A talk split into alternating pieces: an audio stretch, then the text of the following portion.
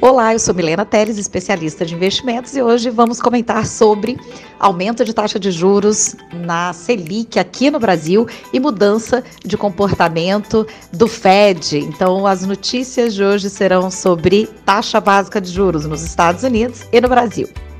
Sobre mudança de política de taxa de juros, a gente teve dois efeitos que foram muito, muito importantes no dia de ontem, na super quarta de Fed e Copom.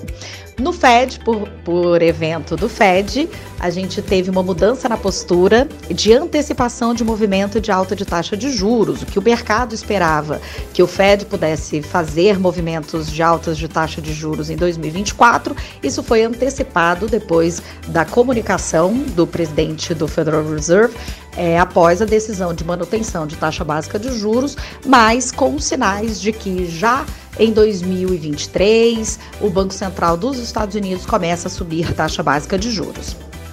Aqui no Brasil, Banco Central do Brasil mudou o tom e veio bastante forte com uma mudança na decisão de política monetária, subindo taxa básica de juros em 0,75 basis points, saímos de 3,5 de taxa Selic para 4,25 e o mais importante de tudo, deu um sinal de que as próximas reuniões do Banco Central serão imbuídas no objetivo de voltar a taxa de inflação para o centro da meta, que é 3,5%, já para o ano de 2022. Para que isso aconteça, o Banco Central deixou claro que, banco, que vai agir e que vai poder subir taxa básica de juros até 6,25% a 6,5%, que é a taxa neutra de juros nominal da economia aqui no Brasil.